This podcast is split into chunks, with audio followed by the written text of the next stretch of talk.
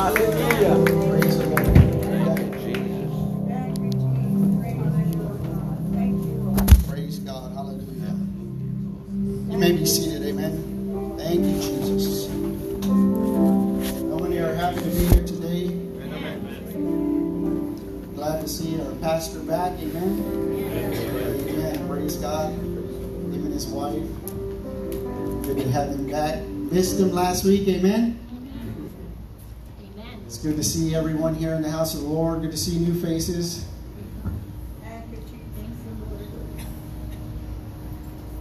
I've been dealing with this message that God has given me from the time that our pastor texts us. And he gives us scriptures or he gives us a thought or something begin to go over what God wants to bring to us. And of course, God always deals with us first. Amen. And so it's always, what do you want to see in me, God, or what are you trying to show me? And today, as I begin to pray and throughout the week and this morning, you know, I feel we'll never ever measure up. Amen. As a human being, as a man, I'll never ever measure up in my own mind. I'll never ever measure up to what I set as far as how I want to be, or how I look at myself and how I should be as a man of God, or as a Christian, or as a husband, or as a friend.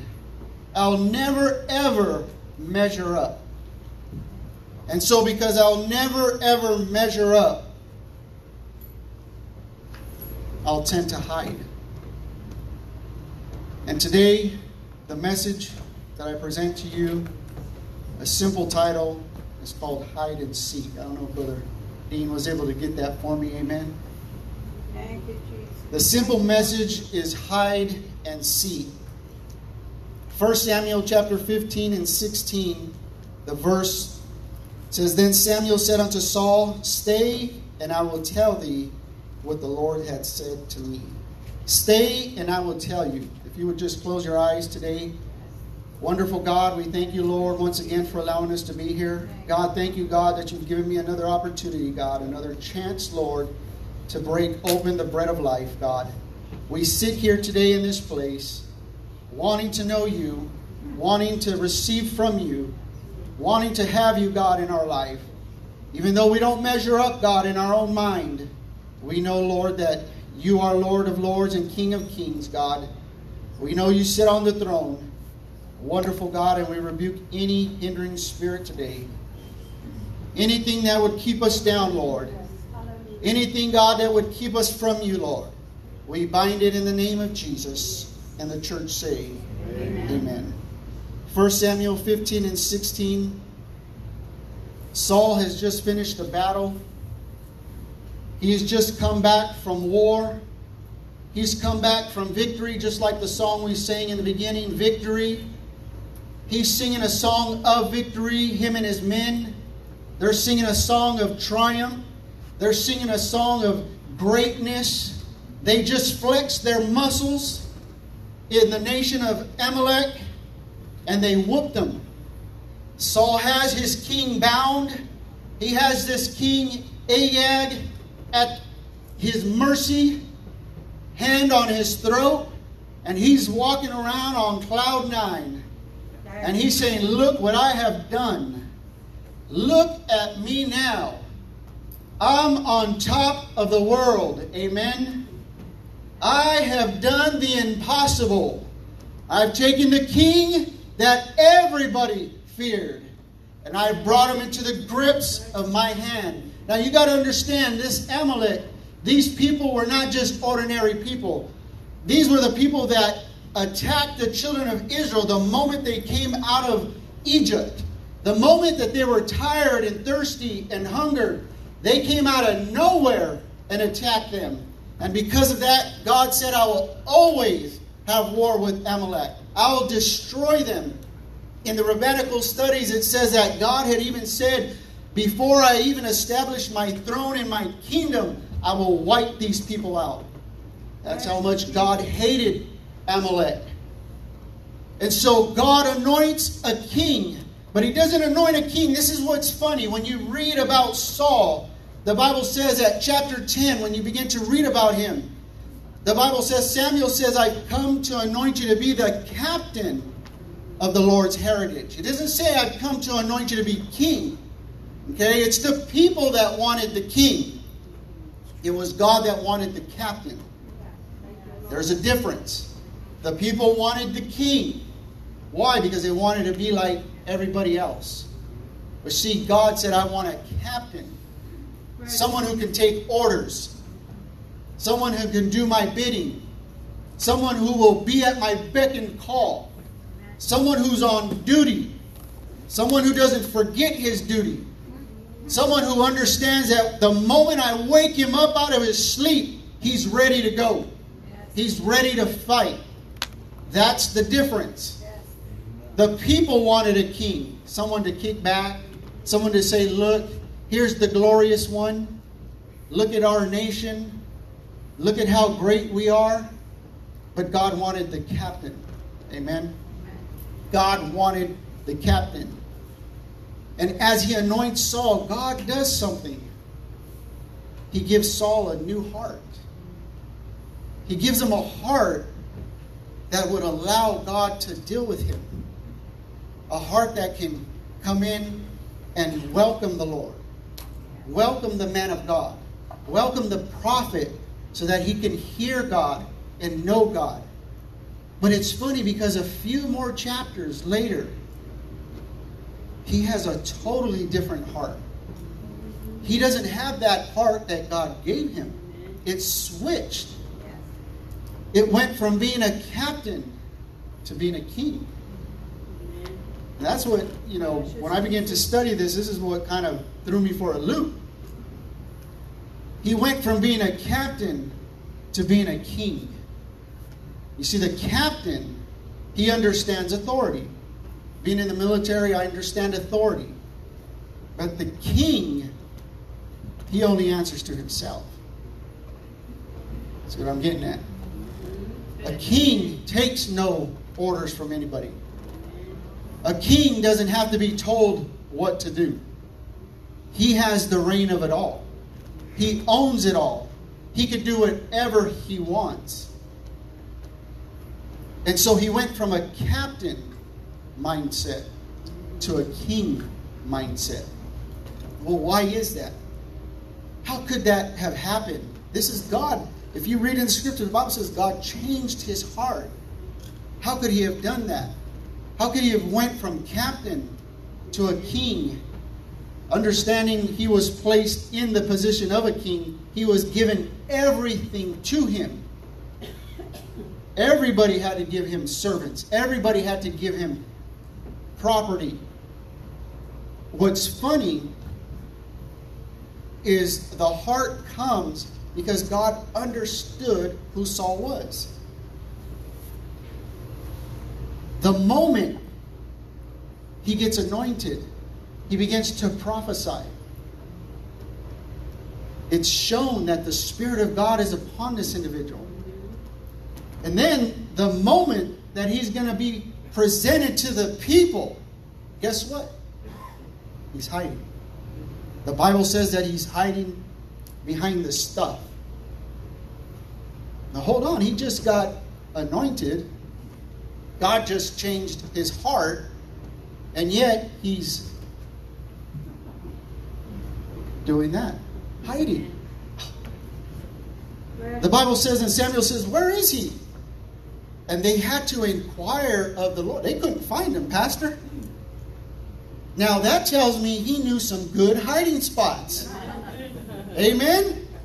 He knew where to hide, he knew how to hide. And it's funny, he starts off looking for his father's cattle who's hiding from him. Amen? Hide and seek. The Bible says they had to inquire of the Lord. That means nobody in the kingdom knew where he was. They had to actually go to God because God knows all things. Amen? And God says, Here he is over here. And they get him and they present him. And his first task is to battle. Why? because God was trying to take the fear out of his mind. You see, Saul didn't measure up in his own mind. He looked at himself as something, as nothing. How could I do this? He himself, the Bible says, you looked at yourself as someone small. He, he stood above the rest. Amen. As some of you know, I've got a son in law now, well, soon to be son in law. My, my daughter's engaged over here. He stands a head above me. When he stands up, he's, he's tall. Amen. That was Saul. Above all his countrymen, he stood tall. Yet in his mind, he felt little. In his mind, he wanted to hide. In his mind, he didn't measure up. How many times do we come to God or we come to church and we want God and we want this, but somehow something in the back of our mind tells us you don't measure up. You can't do it. You're not good enough. You don't look the part. You don't sound the part. You can't sing. And I want to piggyback off Brother Anthony from last week. The fear, the fear grips us in each and every way. It comes at us in different directions. It comes at us from people. But most of all, it comes from us from our mind. Yes. And so Saul finds himself in battle. And he finds himself in victory after victory after victory. And finally, God, I'm getting rid of this fear. Finally, I can get rid of this fear that I have. But the problem, again, is he puts himself too high now. Now he's on the other side. Now I'm high minded. Now I'm conceited. Where am I supposed to be in God? How do I play the leveling field, Pastor? How is it that one moment I can feel like nothing, and then the next moment feel like I can take on the world? How do I keep that level playing field? And God began to speak to me because that's how I deal with myself. I'm someone who seems to be nothing to myself. I'm someone who had told myself, there's no way you can get behind that pulpit. There's no way you can do this. I'm nobody. I don't think I can do it. And then there's times where I feel like I'm on top of the world. There's times where I feel like I can do everything. And the next thing I know it, I feel like I'm judging everybody. Because now I'm standing on top of my righteousness. I'm standing on top of my battles. Come on. That's good. Because what's happening is I'm thinking that I have the strength now that God has given me. Not understanding that it's His strength that is continually allowing me to do it. So what do I do? I asked God this. He showed me. He He put a hurt on me. And He says, I'm going to show you, amen. And what He showed me, I'll share with you. Thank Thank humans, we have the greatest struggle in serving God. The greatest struggle that we have in serving God is self. How do we get self out of the way? Because we are our worst enemy. Now, this is something that God showed me, and I shared it with my wife. That He said, It's not that other people that are against you. Don't fear people.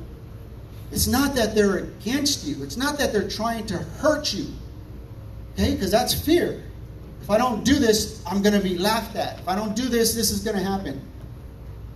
Don't worry about people. They're not out to get you. You have to understand they're just selfish. They're out for themselves. If you can look at people and say, when the hurt comes, it's not that they want to hurt me, they're just looking out for themselves. Why? Because we're self promoting, right. we're self absorbed. What can I say in this situation that will put me on top? What is it that I can do to this. I don't really want to do it, anything bad to the individual because I'm a good person, but man, I really want that job. I really want this position. How can I go about and hide and at the right moment come out and say something that will put me in the spotlight? Amen? Why? Because if I don't get it, I'm nothing. If I don't receive it, I'm nothing. Because I'm little in my sight, I'm little in my eyes, and I need this to make me something, Pastor. If I could just get this promotion, if I could just get right with this person or do this so we can make this person look bad, and then now we're together. Because I'm really good friends with this individual. I don't really like this one, but I, I, I see them talking the most. But I want to be friends with this person. How can I hide and come out at the right moment, say the right thing so that it puts me on top now? You see, that was what happened to Saul. He understood that he was anointed. He understood he was made king. He understood all that. But that's how he dealt with his fear. Instead of giving it to God, God changed his heart. Why would God change his heart? So that he could realize the heart or the emotions can come into the logic and begin to work on his mind and say, You don't have to think like that no more. You don't have to tell yourself you're nobody no more. Feel me. Feel my presence. You can feel my spirit. Let that overwhelm you with joy. Rely on me, not in your mind. Amen. Amen. We'll get to that point. God, man, God put a hurt on me. Amen. Come on. Because when you rely on logic, what happens is you're looking for other logic. What is this person saying? What is that person saying? Oh man, that sounds good. Let me mix that in with what I think. Oh, I'm going to agree, ah, but I don't agree with that one. And you begin to take logic and mix it with logic. And all of a sudden, Saul is listening to his men. They're in victory, they're in battle. They've taken the king. And they look at the riches. Why do we have to destroy this, Saul? Come on, why don't we just offer up some of it to God? Come on, Saul. And Saul, already his heart hardened. At this point, his heart was already hardened. He already began to rely on logic instead of his heart. He says, Yeah, you know what? I wasn't there, but I could imagine. You're right. You know what? God wouldn't want us to kill all of this. God wouldn't want us to just destroy it. Man, we can take this is some good cattle. Bible, now, the rabbinical studies, almost said the Bible, amen. The rabbinical studies said Amalek was a rich nation. They had great wealth. There's no way God wants us to, to just take this and kill it. We'll kill all the people, but we'll save the cattle because I know what cattle's worth. My dad had cattle, and he didn't have cattle like this, Pastor. This is worth some money. Again, logic. What did God tell you, Saul? Kill everything. I want it wiped out. Come on, God. Why do you mean I have to get rid of that? God, what do you come on, Lord? Come on, God. You you know you have me already. You know I love you. Come on. I don't they're just friends. They're just family. I don't do nothing. Logic. Logic. And I say this because that's what I do. I'm talking about me. God dealt with me first. He dealt with me. Every time I want to use you, every time I want to bless you, every time I want to take you to that next level, logic comes into play. Logic, thinking, how do I do this? Why can't I do this? I'm no good. And fear begins to set in, like Brother Anthony says. Fear will begin to come into the heart. Now, instead of joy and happiness and, the great emotion of God coming from my heart, guess what? Logic, fear, disappointment, not meeting up begins to come back into my heart. And before you know it, it's done this to me. And now I'm hiding. Amen. It's good, brother. Hallelujah. Sin has a lot to do with that. Yes, it does. When Adam sinned, God came at the right moment every day, just like He would, and He was gone. But sin cannot keep God away Amen. as long as you're willing to give it up. Because even then, He called for Adam. He knew where Adam was because this is God. God knew Adam was hiding. Adam! Yeah, God? Coming out of the bushes? What are you doing over there? Uh, I'm naked. Who told you you're naked? God, come on, God knows. But He understands we're human. He understands we have to use logic. So He converses with us so that we can see. Because sometimes, guess what? We come to our own conclusions and we understand we are nobody. I am no, I do need to repent. I am a nobody person in my own eyes. I have to come to repentance because I am sinful and I need a God to cover me. And he does that. He sheds his, uh, animal's blood to cover Adam. But this time, he comes to Saul. And when you read this, man, it's a, it's a, there's a lot going on. When Pastor sent me this, I was like, oh Lord, what okay, there's a lot going on in this passage. I think Brother Anthony said that last week too. Like, I mean, there's a lot of angles. Samuel's crying for Saul. Here's the prophet crying for Saul. And God saying, hey, get up. Uh uh-uh, uh, he's done. Because this is what I want you to tell him. And here's Samuel. Hey, I can imagine Samuel like, Saul, sit down. I have something to say. And here's Saul. He's still happy. He just won a battle. He's got the king. Okay, tell me what God has to say. I want to hear. Amen. He was so far gone that he didn't even understand God was going to pass judgment on him. He was already to a state of mind that logic took over where his he suppressed the heart. He suppressed the spirit. How many times and I can I can raise my hand. I've been in church services and I felt the move of God. And I've heard the preacher say, someone tonight, if they don't get right, they could die and go straight to hell. And as God is my witness, I've sat on the bench and I've sat there and I felt the tug of the Spirit on my heart. And I'm logically telling myself, no, I don't want it. This is what I want to do. I have my own plans and I'm struggling back and forth. And the time passes. And you know what I've done? I said, Whew.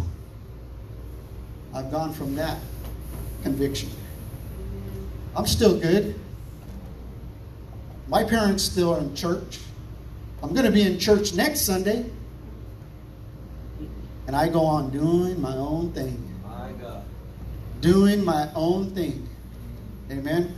Why? Because I've logically talked myself out of what my heart told me to do. That's what Saul did. And God said, This is what you do. Not believe me, I'm talking to myself, okay? He says, This is what you do. You talk yourself out. You you you convince yourself. I said, Okay, God, what do I do? What do I do? How do I do this? He said, Look into the scriptures. Matthew 6 and 10. It says, Thy kingdom come, thy will be done on earth as it is in heaven. He says, Don't you know that my will is constantly done in heaven? Praises constantly go out. I said, Okay, I know that. I know you're God. These angels have to obey you. He says, You don't take my will seriously. He told me this. I'm telling you. Everything I'm telling you, he tells me first. He goes, You don't take my will seriously. And I said, Well, what do you mean? He said, Who was the last person to get kicked out of heaven? Said, Lucifer and his angels.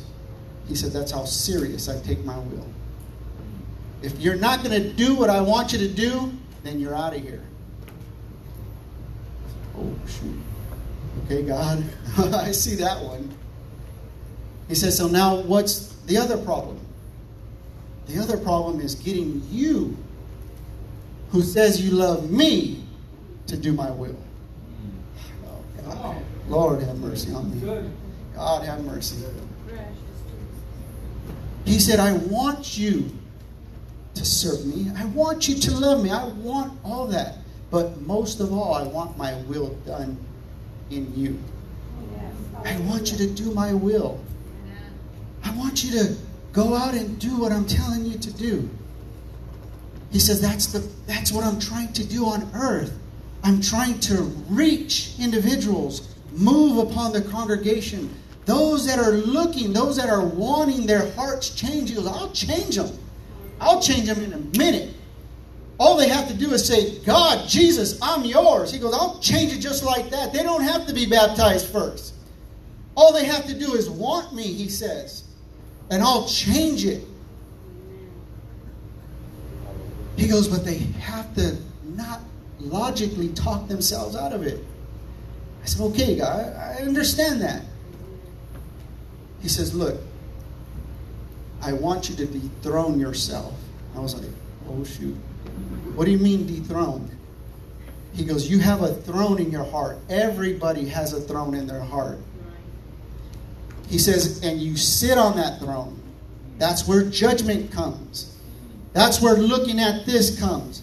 That's not right. That's not why, because I'm on my throne. And I'm judging now. Why? Because I'm good. I just got anointed. I'm good, Pastor. I had a good service. I just got anointed. Let me go ahead and sit back on my throne. I can get out of my hiding spot now. Right? I can get out of my hiding spot because God just touched me at a good Sunday service. Now I can sit on my throne. He says, No, get out of the throne. He goes, The reason why people can't get over what they have is because they can't dethrone it. Drugs dethroned, Alcohol dethroned, Anger dethroned. You have to understand what moves you. What is occupying your heart. Whatever it is, all you got to do is dethrone it. I was telling my daughter, there are people without God that go to AA and they've been alcoholics, drugs, addicts, everything. And they ain't got God, but all of a sudden they're clean for 10 years, clean for 15 years. Why? Because they dethroned it out of their heart. They said, I'll never ever obey it. I'll take their place. That's logic. That's human. Can you imagine God? How do I reach that though? Oh, we're getting there. How do I reach that place? Amen. Luke 2 4 9. It says, And he said unto them, How is it that you sought me? Wist you know not that I must be about my Father's business? If you've been in church a long time, this is when Jesus was a lad, a little boy. And his parents were looking for him. They couldn't find him. Three days pass and they find him, and he's talking to the scribes. And they're marveling at his words because for such a young man, he had understanding. And they were upset. And they asked him, Hey, don't you know we've been looking for you? What do you mean? Why are you looking for me? Well, you're supposed to be with us. Don't you know I have some business here on earth? That's, I mean, think about it. This little 12 year old boy looked at his mom and dad and said, Hey, don't you know? He, he, his, his mind was like, Hello, God gave you to me. He gave me you for a purpose. Uh, don't you guys know this? Amen? Think about it. There's a little boy telling you. And that's what God does to us sometimes, Pastor. God, what do you mean I have to do this? Don't you know you're supposed to be doing my will? Amen. Don't you know you're supposed to be doing this? Why are you questioning it? Right? So even at a young age, he understood I had to do the will of my Father. Why? Because he is king. Amen. So I said, God, how do I do this then? He says, You need to dethrone yourself, dethrone anything that moves you into fear, and put me on the throne. That's the key. That's the key. It's not hard. Put me on the throne. Let me sit on the throne of your heart.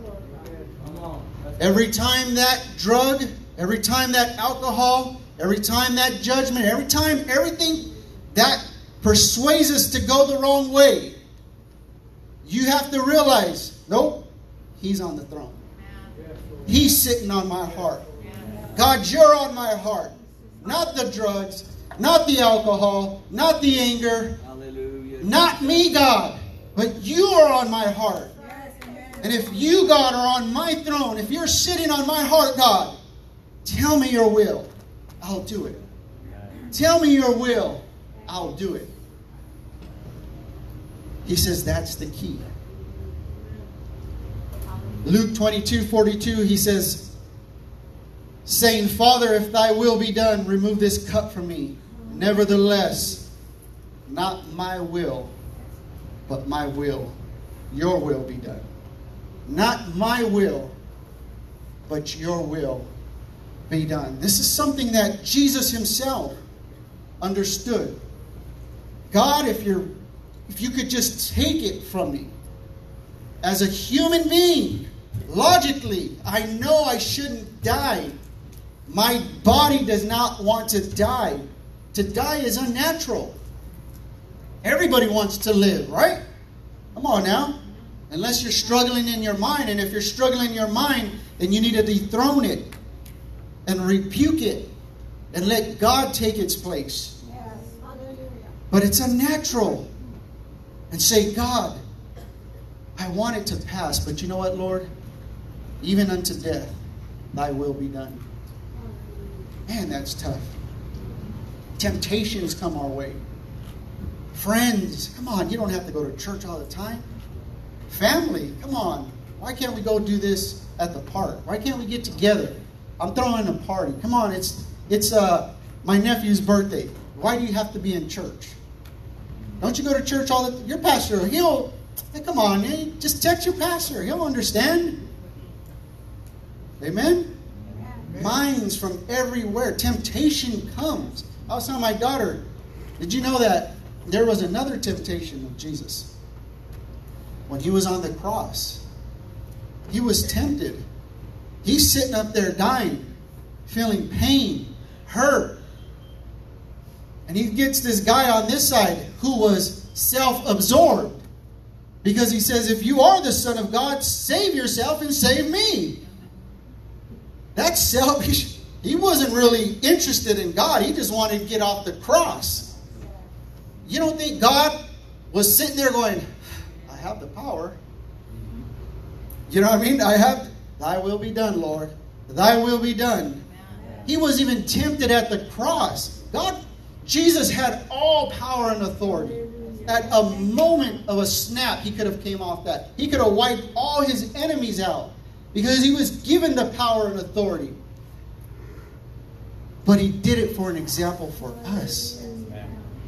So that when we're dying, when we're killing the flesh, when we're trying to dethrone the things that are taking a hold of us and controlling us, we'll sit there and say, No, no. Think about it. I, I was, Pastor, I was pondering about that. Think about it. He, it just, you know, it, the scripture just writes it. Oh, if you're the Son of God, save you and save us. No, man, can you imagine? This guy was dying. Come on. Aren't you heal people? You save people. Can't you save me? Come on. Can't you? I thought you were here to save. He was throwing everything at Jesus. I want to be off this cross and you can't do it? Come on, what's wrong with you? Did you did you walk on water? Thank you, Jesus. And Jesus doesn't do anything. He doesn't save him. He doesn't even answer his cries. But there was one more individual that was to the next of him. And he said, Jesus, you don't deserve what you're getting, but I do. I know what kind of a person I was. Come on, amen. I deserve it. I understand I'm going to die. I understand I'm not going to come off this cross. But if you could, Lord, remember me. I know I deserve it. I know I'm nothing in my mind. Logically, he's thinking this. But what's happening? His heart's changing. His heart is beginning to form. And he's understanding that everything that's happening, I deserve it. But God, remember me. And what does God tell him? Today you will be with me in paradise. Two different cries, two different hearts. One who's selfish and one who takes it. One who's willing to take the pain because of what he deserves. Amen. Isaiah 55, 6 and 7 says, Seek ye the Lord while he may be found. Call ye upon him while he is near. Let the wicked forsake his way, and the unrighteous man his thoughts. His thoughts. And let him return unto the Lord, and he will have mercy upon him and to our God, for he will abundantly pardon him. The moment you can tell yourself, God, I understand people are bad to me.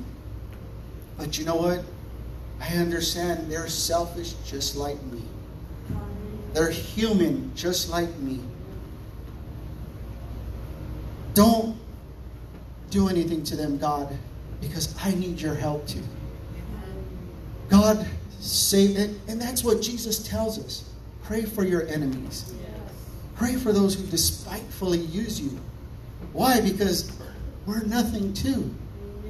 And see, Saul had this mindset. Here was this big, chiefly of a man king who had this little mentality of who he was. We all start that way. The problem was he sat on his throne and didn't realize he was a captain, not a king. The Bible says that Jesus is King of kings and Lords of lords because you are placed in offices of kings and offices of lords. But understanding that that's not your throne, that's not my throne, that is his throne. He's the one that sits on the throne. And I told God, okay, God, for now on, I'll seat you on my throne. I won't sit there. I'll try my hardest, God. Every time those thoughts come, nope, shoot them out, get them out. You're on the throne, Jesus, not me. You're on the throne, Jesus, not me. And he said, he goes, that's all you have to do. That's all you have to do is remember, I am sitting on the throne of your heart. So if anything is coming your way, it's because I will it. Because you're in my will. And I want good for you. I really do, he says. In Revelations 3 and 19, it says, As many as I love, I rebuke and chasten. Be zealous, therefore, and repent. Behold, I stand at the door and knock. If any man hear my voice and open the door, I will come into him. You see, Jesus is standing at the door, knocking. So, what does that mean? That means I'm on the other side of the door. And if I'm on the other side of the door, what am I doing? I'm sitting down on my throne. Precious Jesus. And he's saying, hey, look, I'm here. I'm here. I'm here. I'm not here to judge you. I'm not here to condemn you. He said that I'm not here to condemn the world, but to save it. All I want is you to get up off your throne, walk to the door, open it up. Come in, Jesus. Yes. Hallelujah. Now, watch this.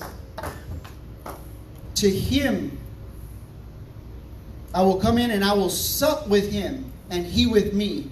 To him that overcometh, will I grant to sit with me on my throne. What does that mean, overcome it?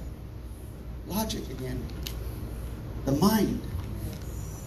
I don't have to be this way. I don't have to do those drugs. I don't have to.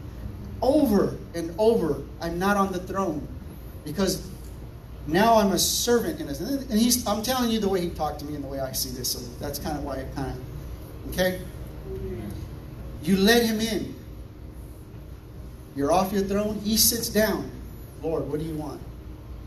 I'm your servant. now. What do you want? Oh, I want you to come and say, What do you mean you want me to come? Say, yeah, come. I'm not here to condemn you.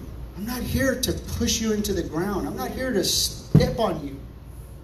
Come sit with me. Come join me. Hallelujah. To them that overcome, I will let them sit with me. That's all he wants. He wants to just come in and sit with you. Yes. And when you realize that he's in control, then it doesn't matter what comes your way. It really doesn't. It doesn't matter who bothers you. It doesn't matter who tries to make you upset. Why? Because I know they're in it for themselves. He said, just think about that. Think about that's a that's a great revelation right there. Anybody that's putting any hurt on you, they're thinking about themselves. Come on, amen. Yes. So guess what? I don't have to worry about it. Because I'm not thinking about myself no more. I'm thinking about him. And I'm in his will.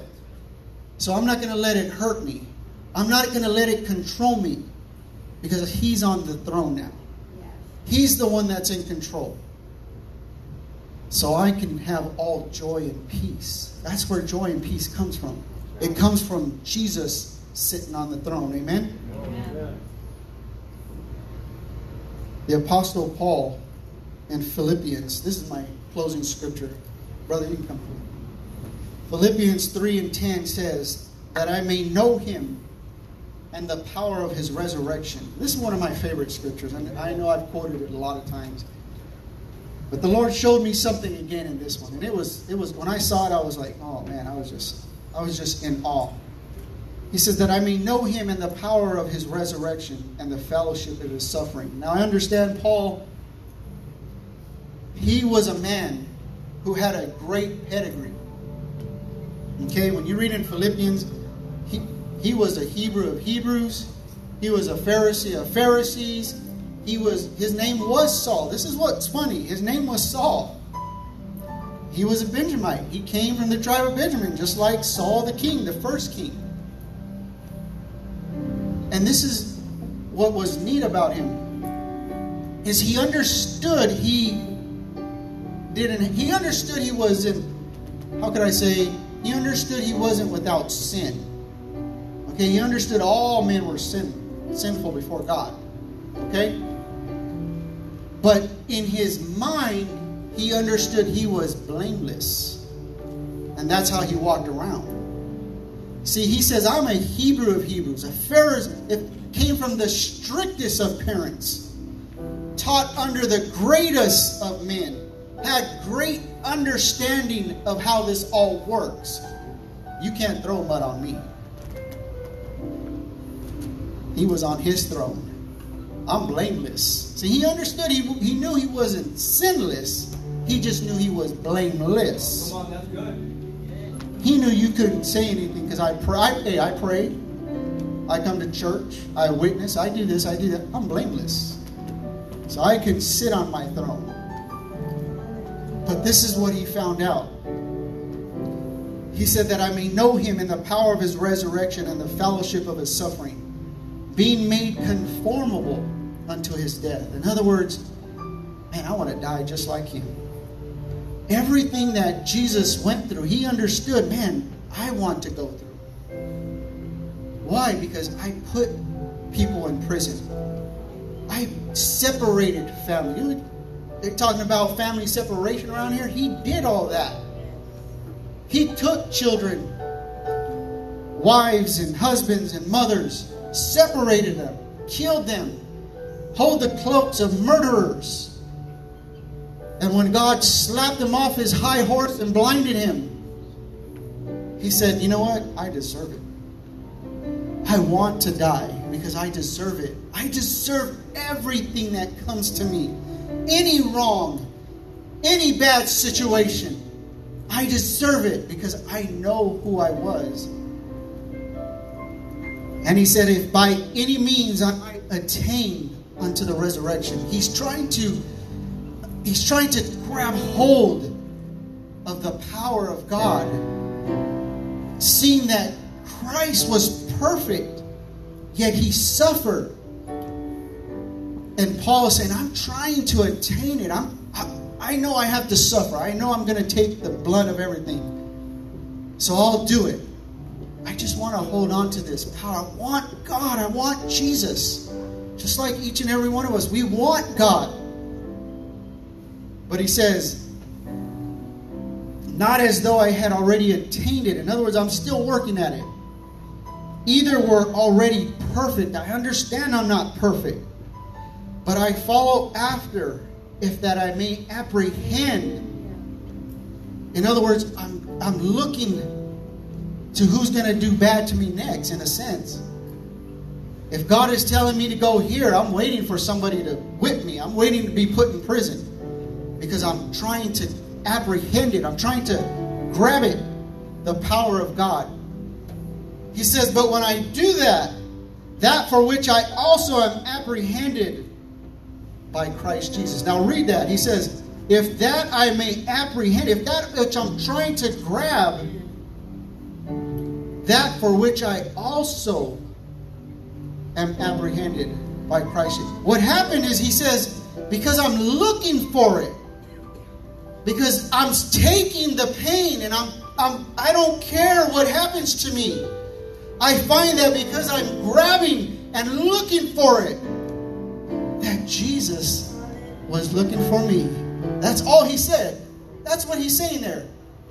He's saying, all this time that I was trying to do this, Jesus was there all the time. He was there. It wasn't me, Pastor. When I realized how insignificant I was, he was already there, apprehending me. His arm was already out. If you would stand. His arm was already out ready to receive me. Amen. Ready to grab a hold of me. So all this time, it was him really apprehending me, is what he's saying. That's how powerful God is. That's how wonderful he is. Let him change your heart. And when he changes your heart, let the heart of God change your logic and say, God, now I want your heart to will your will in my mind. And this is the last thing he told me. I want to sit on the throne of your heart. And from the beginning of your imagination to the end of your logic, I want to have dominion. The Bible says, Let this mind be in you, which was also in Christ Jesus. The imagination, the moment you begin to imagine, I want it to be Jesus.